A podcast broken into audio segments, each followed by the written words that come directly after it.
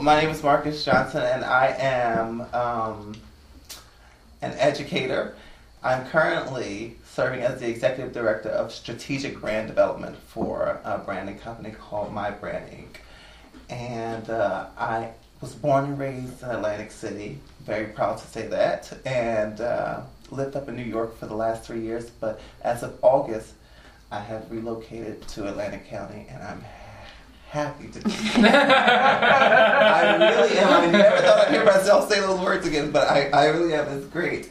And um, if I could be a part of a TV show, this is going to sound crazy, but it would be Scandal. Oh, Oh, Always wow. intense and politically driven, and it has a woman in charge, and it's just yes, that's where I, I would really just want to be Olivia Pope, but that's a different conversation. So I think I'm going to pass it over to my dear friend. Mike. Okay.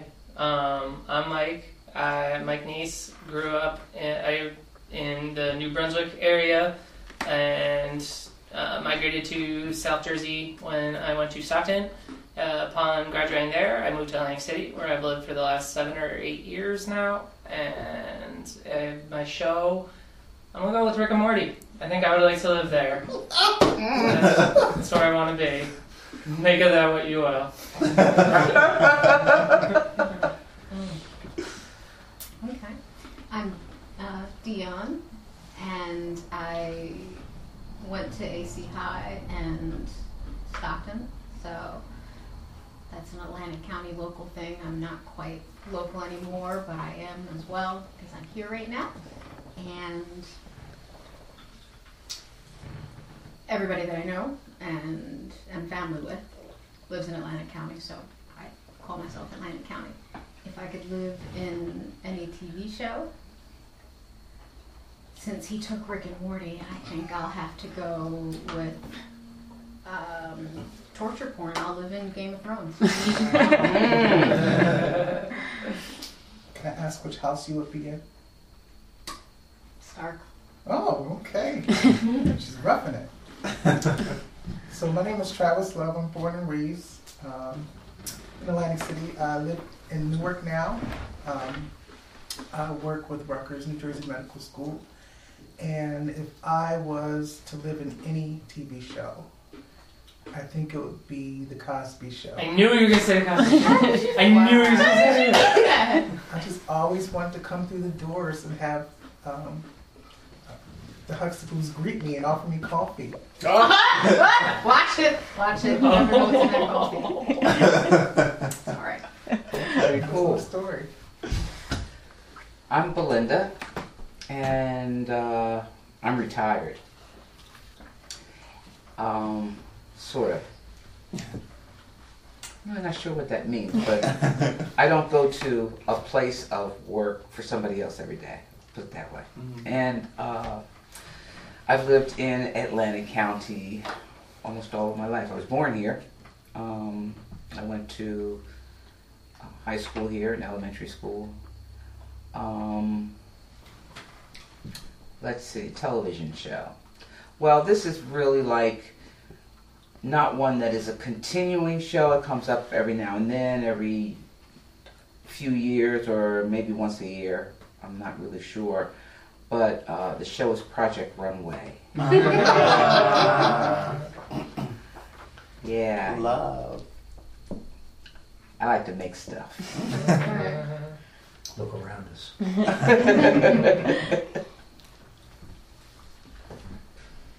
I'm David, and I was born in Allentown, Pennsylvania, but I've been in Atlantic County for 53 years now, so I guess I'm from here. Uh, Retired from the electric company, and my job now is to ride my bike as much as I can when it doesn't rain Or Snow. or snow. Because that, I used to say it keeps me young, but I can't say that. It slows down the aging process. Mm.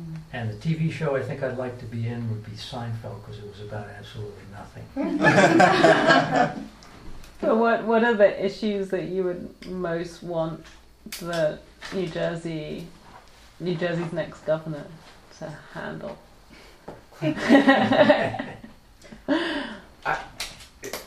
For one thing, I, I would I would really want them to stop. Uh, we we've just come through this period of pit, and this this is that whole thing of pitting one class against another. And I really would that that for me, public employees have taken such a hit Mm. in terms of their credibility, in terms of their integrity, in terms of their value, in terms of all of those things. And they have just been um, the life uh, blood of, of, of that group of people, whether you're talking about teachers or um, uh, any other unionized um, public part of the workforce, and I'm sure that there are problems with them. There are problems with everybody, but don't dehumanize them, which is what this what what has happened in the past. And I would like to see a governor begin to mend some of those fences, and to um, give them a break, give us all a break, and just stop bashing um, and causing divisions. So you want a rhetoric change? You want the rhetoric to change? Yes, I want the rhetoric to change dramatically. I think, Dramatically. I think it's a really good point in, in New Jersey specifically how toxic the idea of public work, uh, publicly funded work, has become. We Yes. really allowed the you know the highest leaders to just turn them into whipping boys. Exactly. I'll tell you this whole thing with the um, the drug um, Opioid. opioid, the no the the pharmaceutical thing with the Oh yeah, the teachers. With the and teachers and all of that. Firefighters. and and the the way that they went at that. I mean, I I, I have a, a. I'm not saying what they did was justified. What I'm saying, what I want to say though, is that the the rhetoric in the paper became that public employees have a um, cream of the crop. They have the cream of the crop as it relates to their benefits. And so that makes them um, accessible as a target for um, uh, fraud. Um, that fraud runs rampant because these people lack the integrity to do the right thing.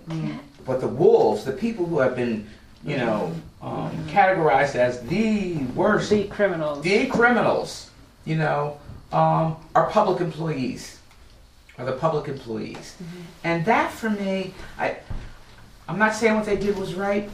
I'm saying that we can't constantly be making them whipping boys, and to me, the rhetoric has been distorted in a way that is set up to reduce benefits to public employees. That that's ultimately the goal of this, um, this whole issue that to get everybody talking about the fact that well you know they shouldn't have the, those kind of benefits anyway. You know they've got these gold medal benefits you know and that's the problem with unions because they got it for them and we need to break down on this some of this stuff. We need to break that down. Um, because that's the way it's portrayed in the media. That's the way the um, administration has has has written it off. That's the way the, the politicians have talked about it. And it's not that simple it's just not that simple. Um, and there's enough blame in that, what happened there, to go all the way around. So that's one thing. The other thing for me is, and I'm glad New Jersey is doing this, is this whole bail reform thing. That that has been It's magnificent. monumental, monumental, and ensuring that that uh, stays in place, but ensuring also that those um, attorney generals or, the, or people who are responsible for ensuring that um, they are prosecuting with integrity. And what I'm saying is that I don't want DAs to start saying, well, you know, they got bail reform and they just tell us to let them go, so let's just let them go. When in fact, that's not what bail reform is about. So I don't want to see it fail because prosecutors are lazy in terms of bringing forward the issues of why someone should be held on bail, like Kaufman. You know, there's a reason he should have been held without bail. um, and they could demonstrate that. So they need to be responsible enough to demonstrate that he should be held without bail. It's not a it's not a way to just kind of let folks, you know, run loose, and that's what they want to prove that it is that we're that it's just a, this is ridiculous that they're letting people out without bail and we should be able to hold them indefinitely, blah blah blah, for no reason. Um, but that's not what bail reform is about, and um, so I want I, that that's something that I want um, them to start talking about. I want them to start talking about. I want the I, I want them to start negotiating and dealing with this man in the White House about medical insurance and, affordable care, and stop calling it Obamacare and start talking about it as an Affordable Care Act, which is what it is, which they all voted for, and make sure that New Jersey gets their piece to subsidize people in low income families who need it. Um, you know, it's just. Uh, the other thing, too, is this whole notion of dissolving um, the Office of, of Education, the Department of Education in, in Washington. That's absurd. I mean, really? Really? Because, you know, I go back to, to the 60s, and what would have happened if during that time there was not a, um, you know, this states' rights stuff, and that's a real ploy of Republicans. If we allow us to revert to the 60s and states' rights become the most important thing, then we, we, not, we, we don't have a union. Hmm. We don't have a union. And there's no way to enforce the rights of Americans across borders mm-hmm. because that's what it's going to be. States are going to have borders. And so when people like Strom Thurmond say, we're not integrating our schools, they ain't integrating schools, period.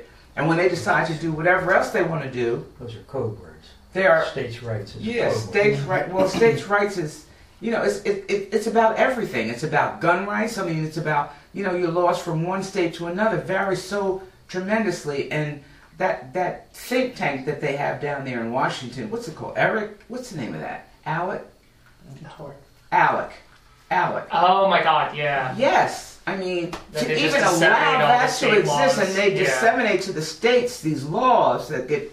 That's how we got um, stand your ground Mm.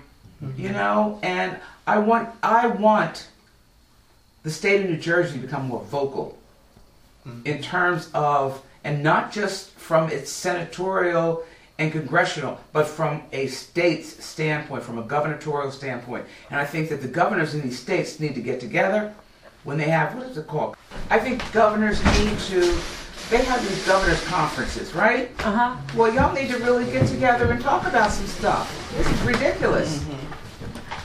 You know, there needs to really be a coalition. And if New Jersey needs to start that, then yeah. Mm. No, I, I feel like we're in a really important position to do that. Like, you know, I can count on one hand how many states would actually be able to lead a conversation in that way, and we're one of them, for better or worse. Right. I think. Right. Yeah. I mean, when you think about the money generated on the federal level from, I mean, and and that's what I think we don't negotiate about. And they're getting ready to disseminate our dollars and California's dollars and New York's dollars and all the other states who and all the other states who have um, some solvency and who provide uh, a significant amount of capital to the national coffers that we don't we're, they're getting ready to take our dollars and distribute them in any way they want. And we have not utilized the power that we have collectively those states that that do have some solvency um, we're not using that collective weight to garner some policies that are effective across the country and we're going to lose it I can say really quickly that the issues that I would hope that the governor would address for New Jersey is obviously what happened in the past couple of years, which is the loss of all of the casinos and all the casino jobs. I think that we probably have I haven't looked at the numbers, but one of the highest fore- foreclosure rates in the country, probably due to the loss of those casino jobs and all the ancillary jobs that came with that and that have shut shuttered their businesses due to that loss. So, like the rest of America, it's jobs, but I think we're feeling it a little bit more seriously because of what we had relied on for so many decades. So jobs would be number one, dealing with Atlantic City specifically. Um, because that's going to affect quality of life, crime, and literally everything else.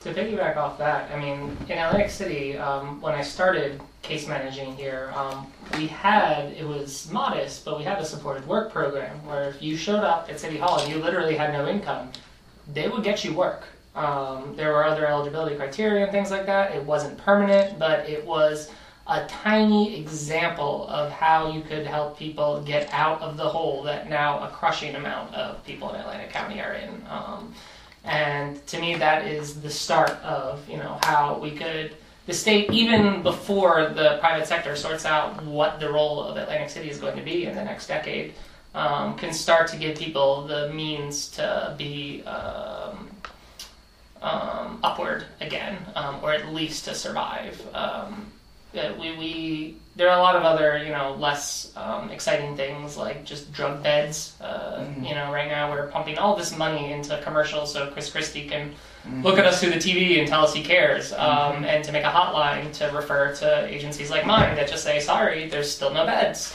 Um, so you know that's somewhere that's you know cold hard cash. Uh, that's for something that does work. Um, you know, it's not a magic silver bullet, but we have best practices that produce some results in terms of helping reverse the opioid epidemic. Obviously, there's a lot of things that have to be done um, from the other end of the spectrum, like Linda was talking about, with um, actually properly incentivizing insurance companies um, uh, to realize, you know, just what a terrible mistake we've made in the past decade or two in creating this this crisis. Um, but it, it, holistic things like that are all what comes to mind to me. Um, I, I feel like there's always going to be deep-pocketed people who are going to um, be arguing about things like property taxes and all of those, uh, you know, big ticket issues. But um, you know, this is New Jersey. This is a place where we should be able to really give voice to um, the concerns of people who are in those um, particular craters that we're we're still climbing out of, and how we can actually throw them all sorts of different lifelines that can um, are worth paying for. I think I, I would want the uh, governor to really um, have an agenda that is really for the people and not like to actually listen to what's happening in our smaller communities and to have an agenda that's not a political agenda but one that's meaningful and purposeful to look at access to uh, higher education um, to particularly people from marginalized communities um, when you talk about the opioid epidemic to talk about um, the legalization and decriminalization of cannabis for medicinal purposes so that we can sort of shift the, you know Yes. that um, crisis uh, i would want them to be someone who really is motivated and inspired to actually see positive change happen and to also uh, not look at it from a political party affiliation or anything of that nature but one that's really going to benefit our state Yeah. Yeah, decriminalization, bail reform. I feel like there's so many things that just, if nothing else, stop the bleeding. Um, that's so unnecessary. Um, that doesn't have to be happening in a state where you know all the polls show that you know we don't agree with policies like these. Um, you know, even if it's not the most amazing margin by which um, you know we're ready to make a whole bunch of changes that um, our political machinery just hasn't produced yet.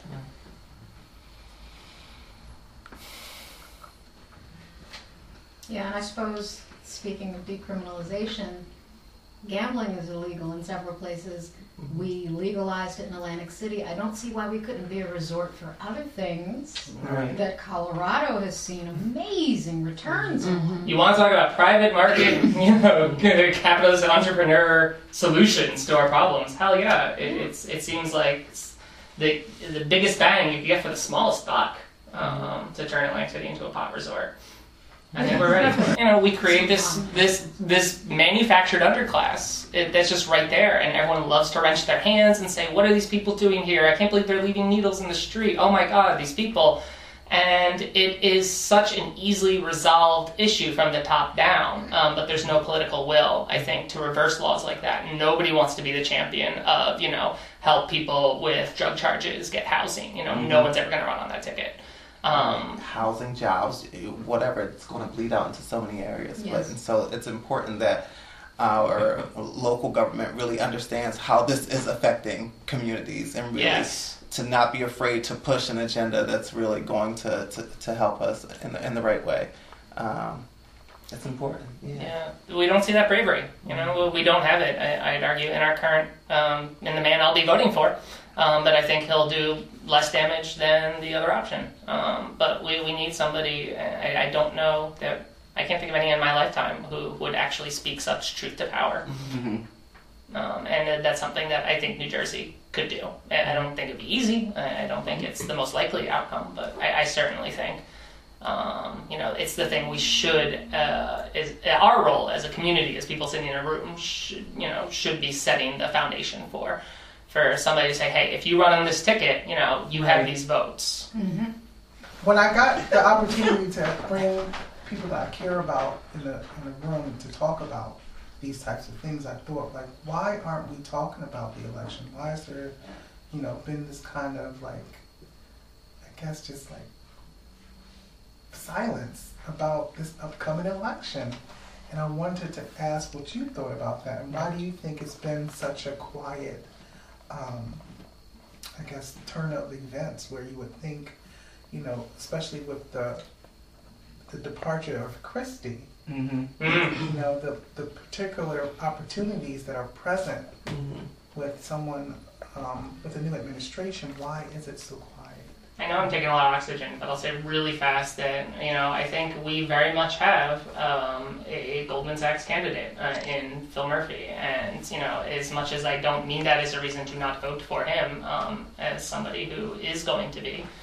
Um, you know, we have someone who's playing kind of the same hand that McGreevey and Corzine and you know the uh, Democrats before him have, and uh, we've never. I can't think of, and I'd love to be corrected, of somebody who's brought um, arguably a Cory Booker um, kind of vision um, or level of rhetoric to the gubernatorial politics, um, and it's hard for me to be sentimental about that. I, I feel like you know we are a state that is one of the most famous in the country for its political machinery. You have to satisfy very specific party bosses in very specific regions in order to ascend, and you know that means to be as bland, I, I think, uh, policy wise as possible. Mm-hmm.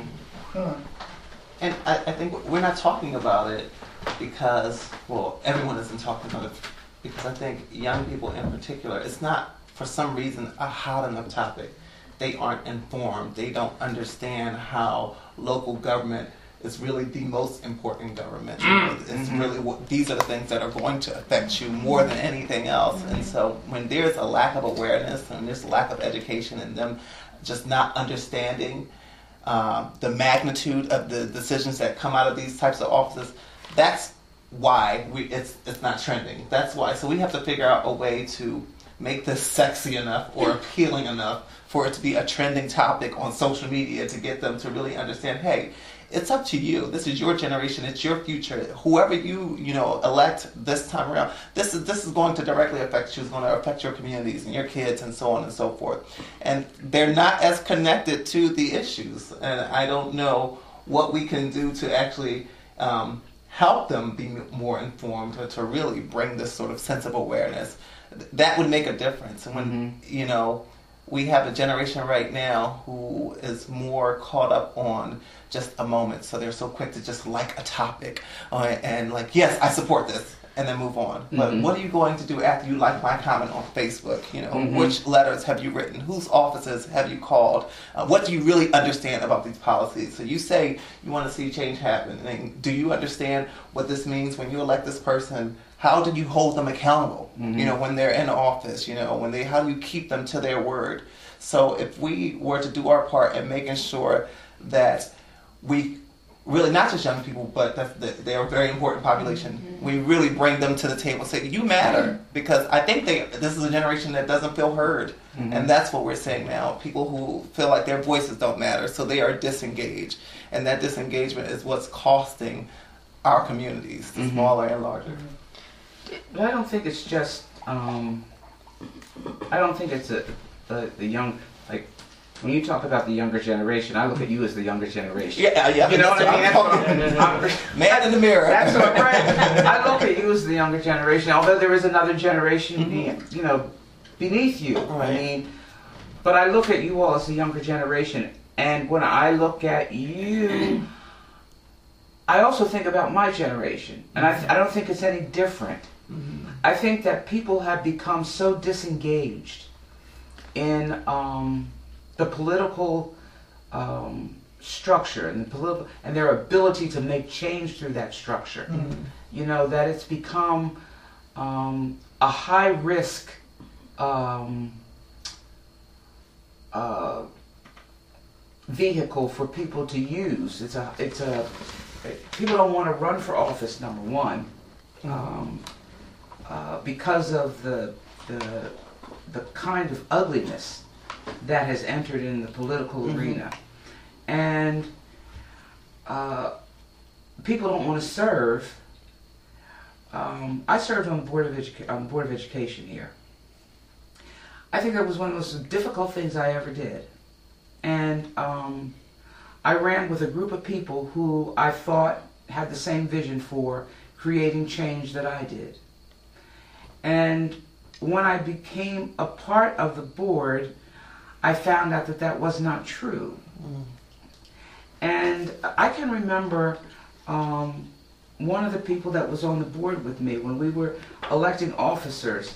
Uh, he would not leave the room because you, you go outside of the, uh, you know, they have the, the, the meeting where you um, elect officers outside of the open board meeting. You go, they, they have the re- reorganization meeting, is what they call it. They have a closed session, you, um, uh, you um, nominate and vote on as a body who's going to be president of the board, who's going to be vice president, all those things. And there was a, a, a gentleman in the room who said, I'm not leaving here until I get an office. Oh. You know, I, I can't go out there and not have an office. Hmm. Now, we don't we don't really look at each other when we move to um, these positions as uh, and and evaluate ourselves or others um, honestly. Mhm. We don't say to each other, you know, I really don't think you're capable of doing that. Mhm. you know, for whatever reason. Because they're our friends, or their daddy was our friend, or, um, you know, you owe them something. Um, but we don't we don't tell the truth to one another around those things.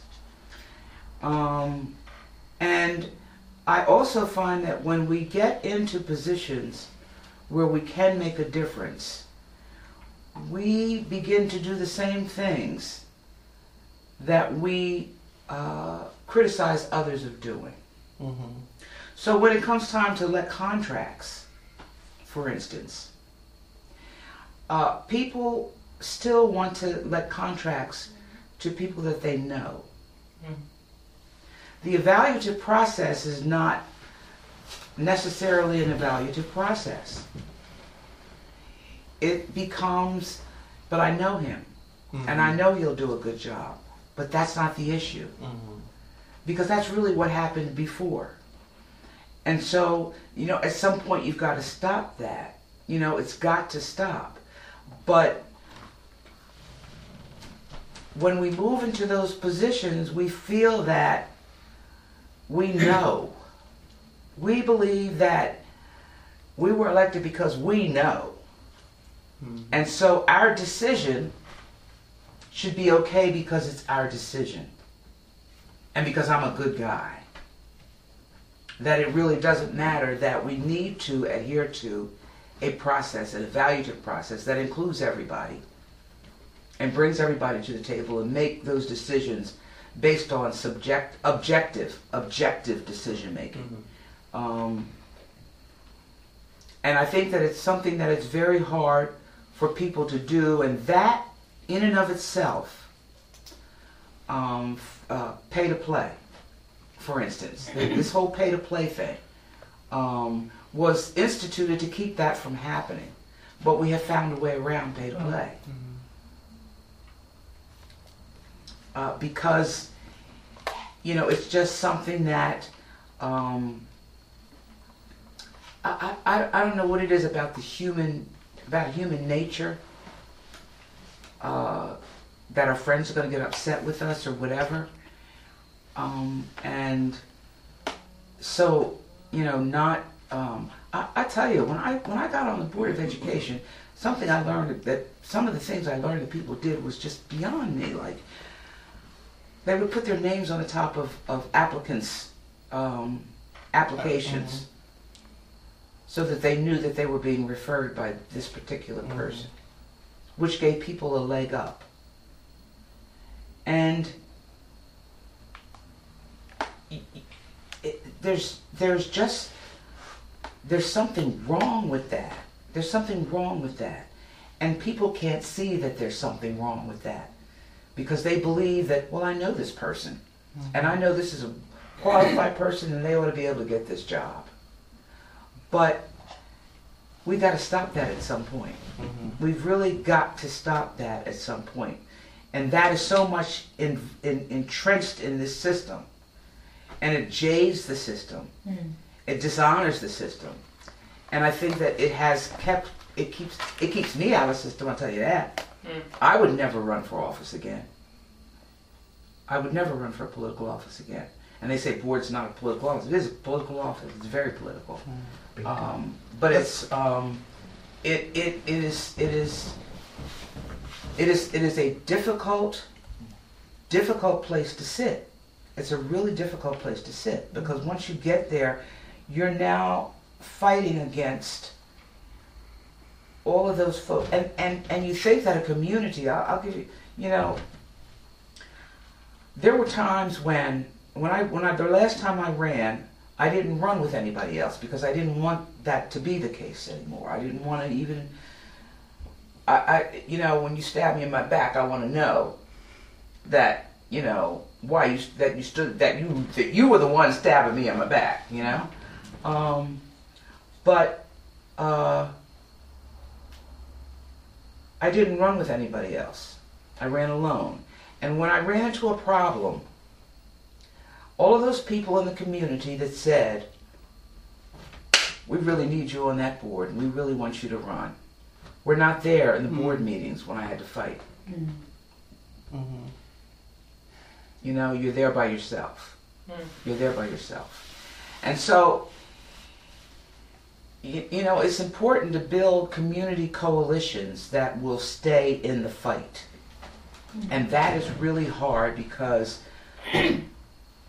folks in the community are really tired of the political structure, you know, and um, helping them to gain some kind of impetus and some kind of real knowledge about what their power is and how important it is that they exercise it is what's really uh, is really necessary. Mhm. But that is the challenge, just like, just like you said, and exactly like you said, you have to get in touch with what will engage these young people, what will make them interested, what will make what is unsexy and not trending Mhm. sexy again.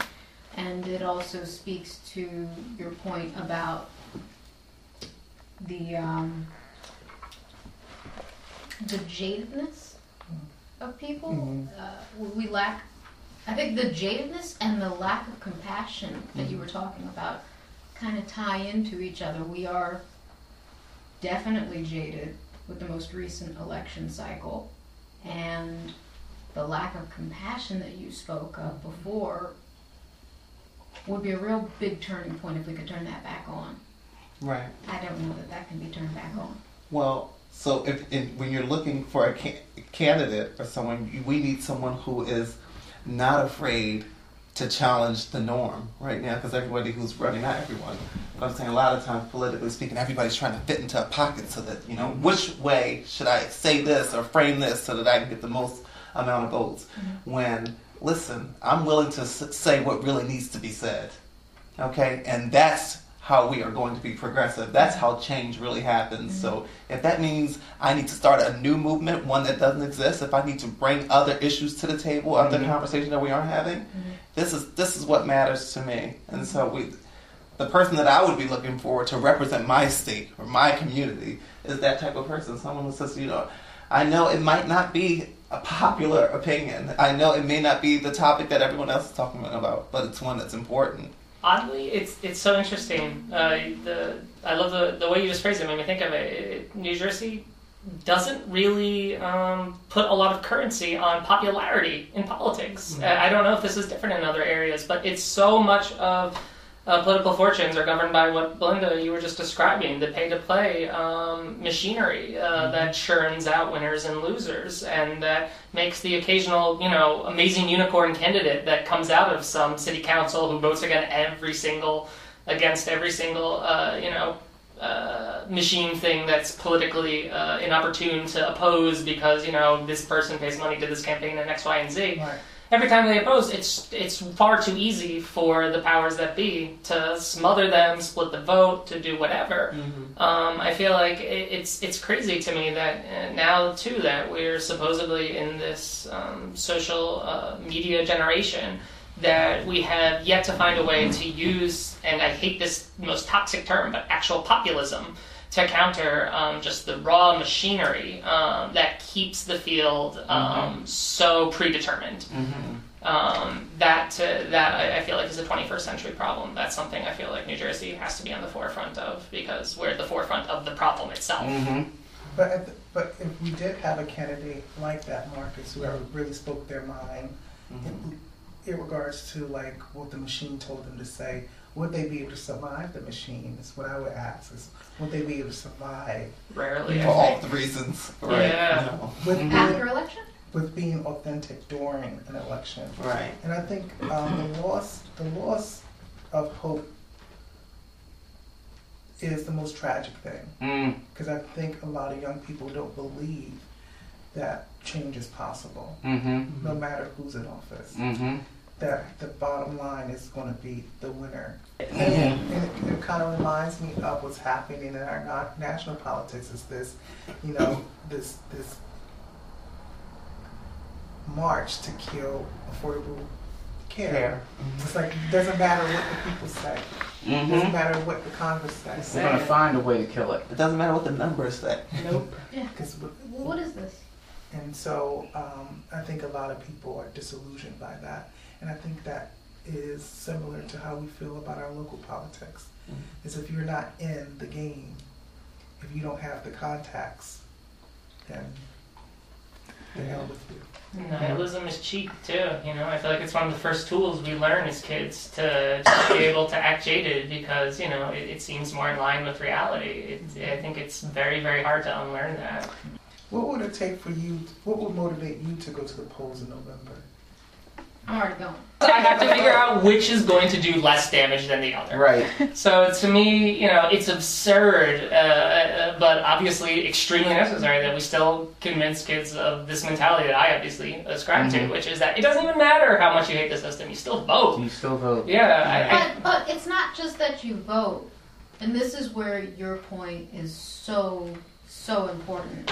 It's that you vote and then you follow up. Mm. Right. That's Yes. the piece. You gotta stay in it. Yeah. You gotta stay in it. Yeah, You and know- you got you not just gotta not just write a letter. Mm-hmm. I'm gonna write email after email. That's fine. Bothering somebody on their phone, Mhm. sending the occasional fax or 500 Mm-hmm. that Yeah. talk about what you're concerned about. And- that's gonna bother somebody, and, And then setting joining up a small meeting offices. and going to their office. Yeah. Well, that's Go one sit thing. in the office But of Lou be in your We've own done that. office. Yes. join these boards that you say you don't want to.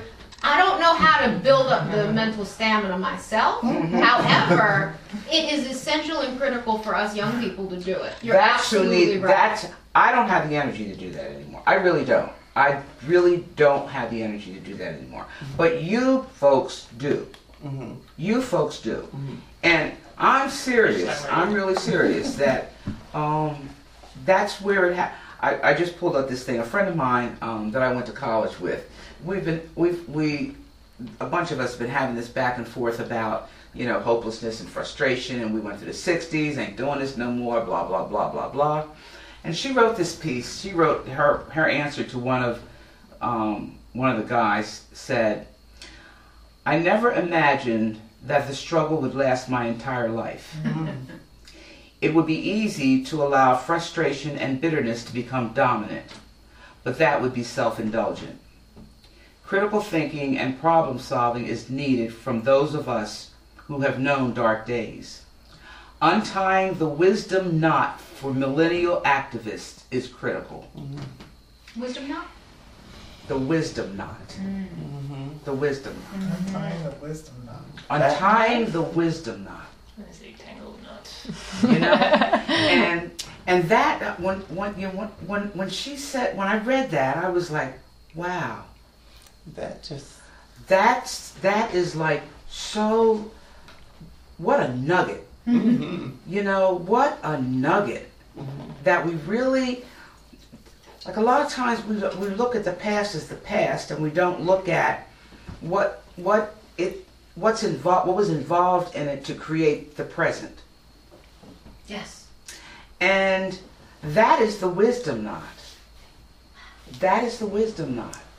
And so unraveling that, you know, and looking at all of what it took, what were the pieces that took, that it took, so that, you know, in in the days of Nat Turner and um, Marcus Garvey and folks who came out of the the slave narratives, you know, what did it take for them? What did it take for them to move into Jim Crow, which was one step? Then what did it take to move out of Jim Crow? You know, but what did it take? What are the what are the nuggets? What are the nuggets mm-hmm. that we can build on for each generation? Because I think right now we're at a stalemate, and people are thinking that it's it's frustration, and a lot of it is frustration, and it did it has lasted our entire lifetime. But hey, I'm thinking of folks that lived generations and generations before who mm-hmm. didn't even get to see this much. Mm-hmm. Right. Mm-hmm. You know? Right. So, do we become self indulgent, you know, and just kind of sit back and say, you know, I can't do no more of this. This ain't nothing I can do. I'm like really tired. Or do we untie that knot and figure out how we stretch this rubber band a little bit further for the next generation? Right. Because I'm not saying that anybody's going to see it in their lifetime. But we all have to be committed to wanting to. But we've got to commit it to be. We've got to be committed to fulfilling our part of the bargain. hmm Mm. You know, Absolutely. that's the deal. You know, like what what is my part of this?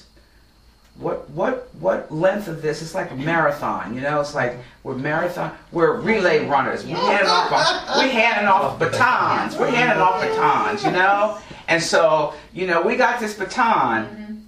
You know, Yeah. and so you now you got to run your leg. Yes. Right. You got to run your leg. Mm-hmm. But a lot of people don't realize that we actually have, I feel, that we backslid a little bit. Maybe it's the complacency that allowed us to backslide, or maybe it is just stagnation. I feel like there's been some backsliding, though. Backsliding insofar as they're, we're more educated than ever before, but also more ignorant than ever before. Absolutely. So we have all of these schools. We are integrated now.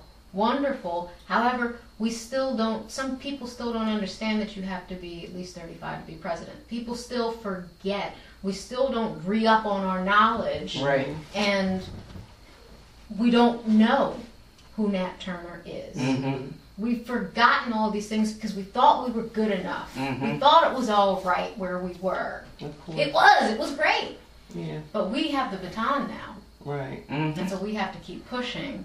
And we hold ourselves, we have to hold ourselves accountable. They don't know Nat Turner because he's not tweeting. You tweet for me.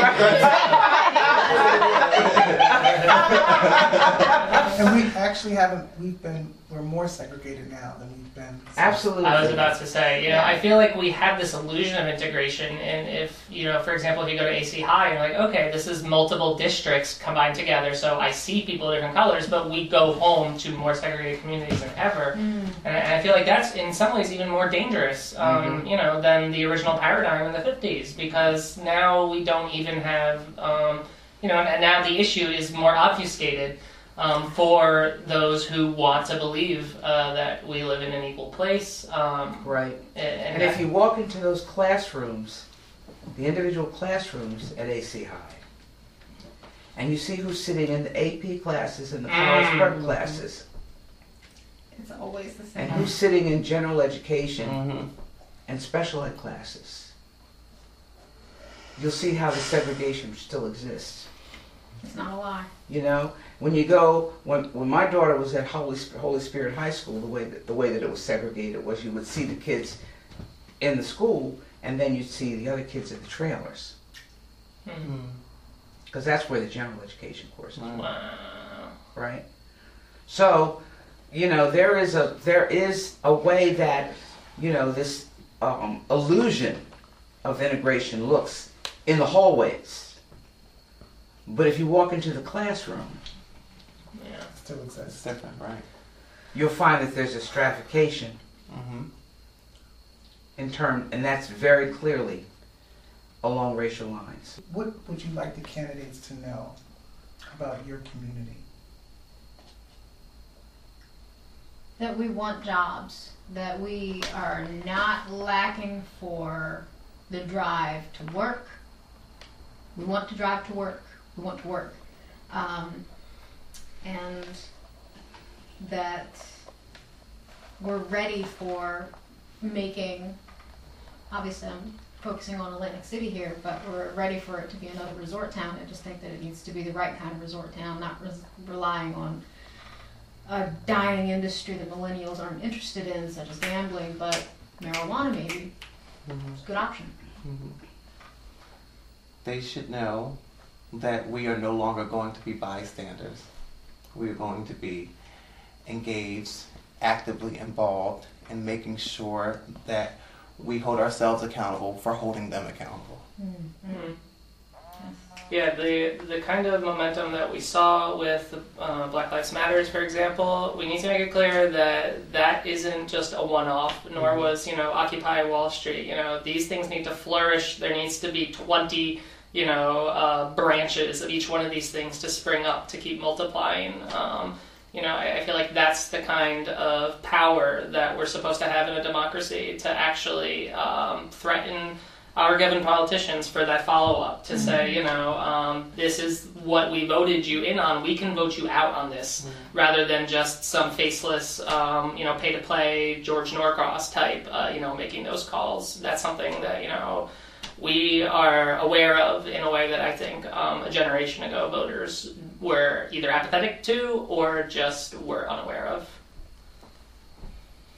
I would want them to know that um, my community is a very diverse community. And that the majority of the people in my community are Latino, some undocumented. And that they need to feel safe, that they need to be able to work, that they need to be able to get valid driver's licenses so that they can work, so that they can get insurance on the cars that they sometimes have to drive without driver's licenses and insurance because they are fearful. Mm. Um, I want them to know that we need to create uh, sanctuaries um, throughout southern New Jersey uh, so that people can stop hiding in the shadows and participate as full citizens. I would like the candidates to know that it's time that we reevaluate our systems and our structures. Um, sometimes when I hear talk about change, it's always symbolic change. It's never systemic change. And I think how we fund our education system is a way we can change the structures. Because I think our most valuable asset is um, the potential of our young people. And when we um, devalue the schools that they're learning in, you know, we, we lose our greatest potential. We lose our greatest assets. And so I think it's time that we look at how we fund education in our state. Mm. I agree with that, Travis, because Pleasantville, you know, school districts depend on property taxes for funding for the most part. Pleasantville is a depressed real estate market. So the property tax for funding the schools, it- I won't say it's non-existent, but it doesn't nearly cover what it costs. And there has to be a better way to fund our public school systems. I'd like to see the next governor and administration put more emphasis in the public school systems hmm. and fund it from a broader base other than local property taxes.